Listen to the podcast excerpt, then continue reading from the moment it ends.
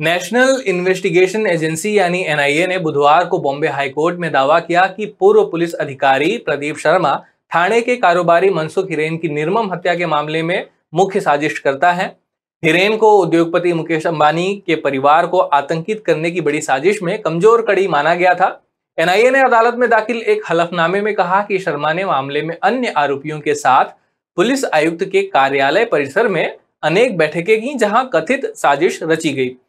उन्होंने दावा किया कि बर्खास्त पुलिस अधिकारी सचिन वजे ने हिरेन की हत्या कराने के लिए शर्मा को 45 लाख रुपए दिए थे। शर्मा की जमानत याचिका का विरोध करते हुए एनआईए ने कहा कि वह बेगुनाह नहीं है और उन्होंने आपराधिक षड्यंत्र, हत्या और आतंकी कृत्य जैसे अपराध किए। न्यायमूर्ति ए एस चांदुरकर और न्यायमूर्ति जी ए सनब की खंडपीठ ने याचिका पर अगली सुनवाई 17 जुलाई को तय की है। मुकेश अंबानी के दक्षिण मुंबई स्थित आवास एंटिलिया के पास 25 फरवरी 2021 को एक एसयूवी गाड़ी लावारिस मिली थी, जिसमें विस्फोटक था। गाड़ी के मालिक हिरेन थे, जो पिछले साल 5 मार्च को ठाणे के एक दर्रे में मृत मिले थे। एनआईए ने अपने हलफनामे में कहा कि प्रदीप शर्मा उस गिरोह के सक्रिय सदस्य थे, जिसने अंबानी परिवार समेत लोगों को आतंकित करने की साजिश रची थी और मनसुख हिरेन की हत्या कर दी, क्योंकि वह साजिश में एक कमज़ोर कमज़ोर कड़ी थे। एजेंसी ने यह भी दावा किया कि हिरेन को पूरी साजिश, यानी गाड़ी एंटीलिया के बाहर खड़ी करने से जुड़ी उसकी जानकारी थी और आरोपियों, जिसमें शर्मा और वजय शामिल हैं, उनको डर था कि हिरेन कहीं राज उगल न दे, जिससे वे मुसीबत में पड़ सकते हैं।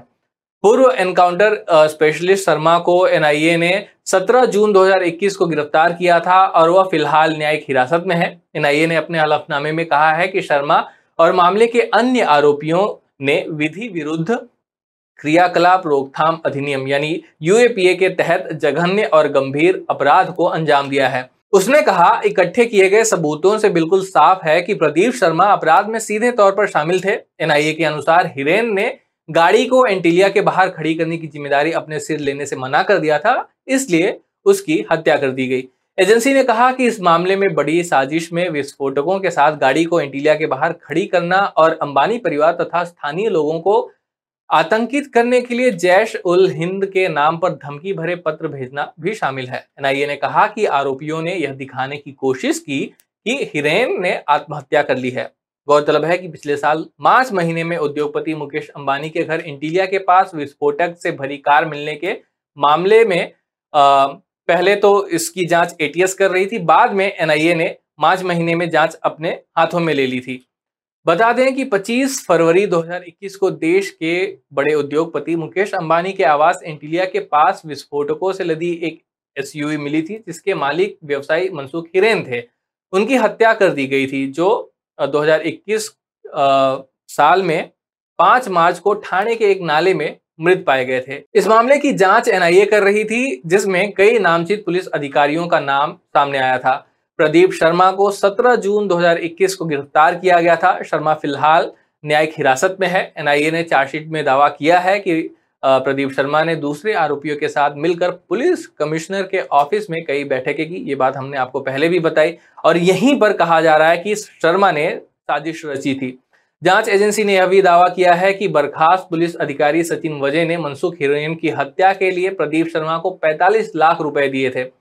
एनआईए ने जमानत का विरोध किया है। शिवसेना नेता भी रह चुके हैं प्रदीप शर्मा और वे पूर्व एनकाउंटर स्पेशलिस्ट भी रहे हैं।